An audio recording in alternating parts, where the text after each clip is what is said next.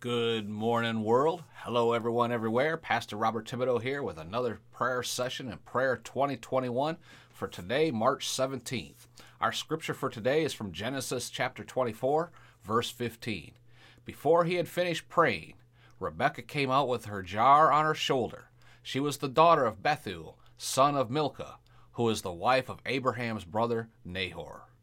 Let's go to the Lord with a word of prayer. Father, in Jesus' name, we thank you, Father, for the blessing of this day, the blessing of being able to pray to you in Jesus' name, the blessing of knowing that our prayers are answered, heard, and answered in Jesus' name, and the blessing of knowing that we serve the Most High God. And Father, we thank you for our salvation in the name of Jesus.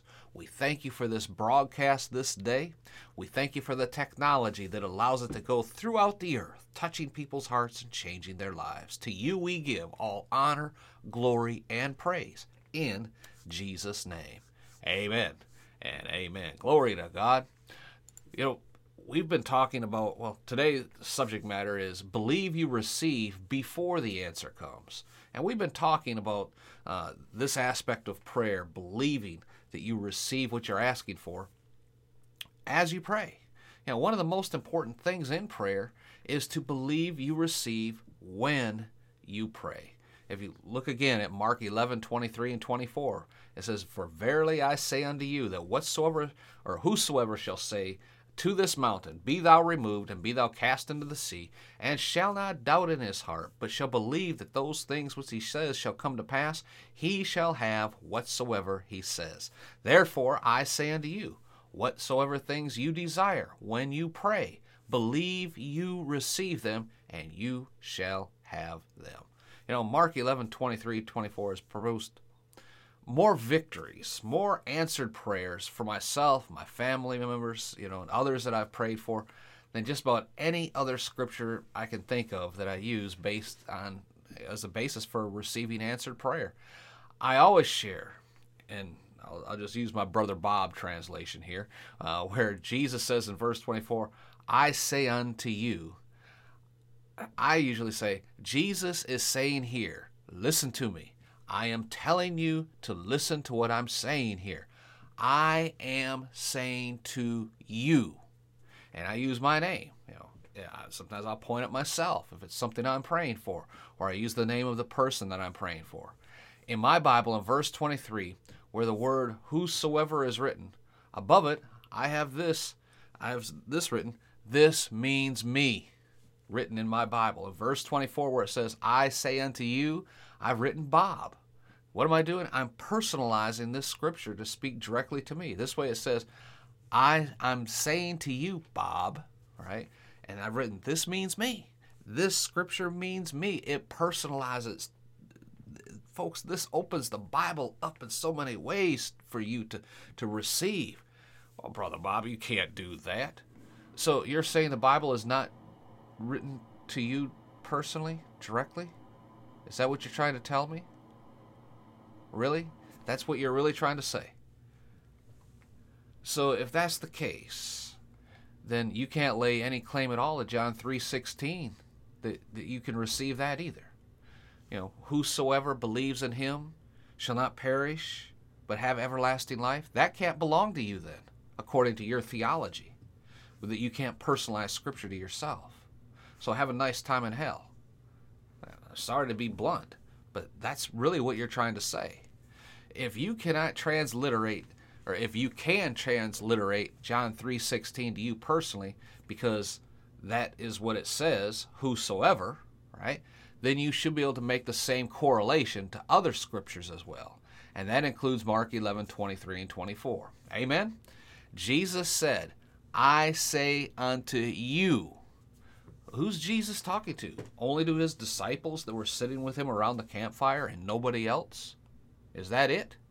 Or according to the same principle you use to identify with John 3:16, is Jesus speaking to whomsoever he's speaking to?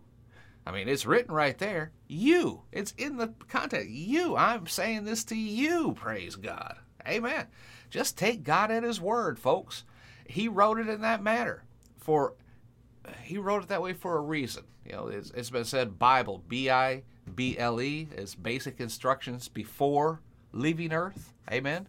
Jesus is talking in this verse about what you desire to take place healing, command that mountain to leave your presence and cast itself into the sea. Finances, lack of finances, same thing. Some kind of provision that you need in your life, call it forth. Amen. Remember what we covered in, in detail these last several days praying to the Father in Jesus' name. That's what brings the results with answered prayer. Here, Jesus is just reinforcing that concept to believe in our heart and not to doubt. Praise God. Amen. Don't shut me down when I'm preaching good. This belongs to you, folks. Amen.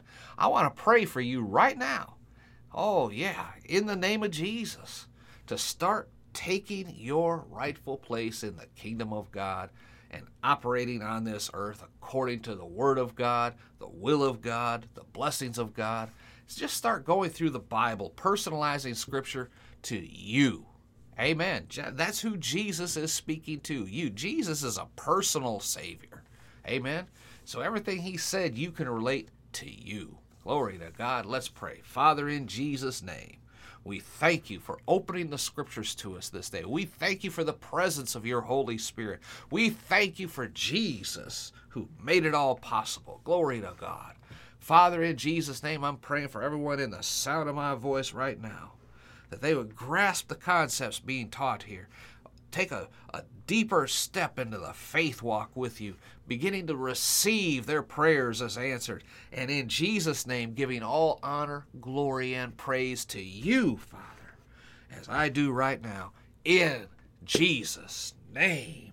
Amen and amen. Shout amen, somebody. Man, I got those Holy Ghost bumps all over me right now. Hallelujah.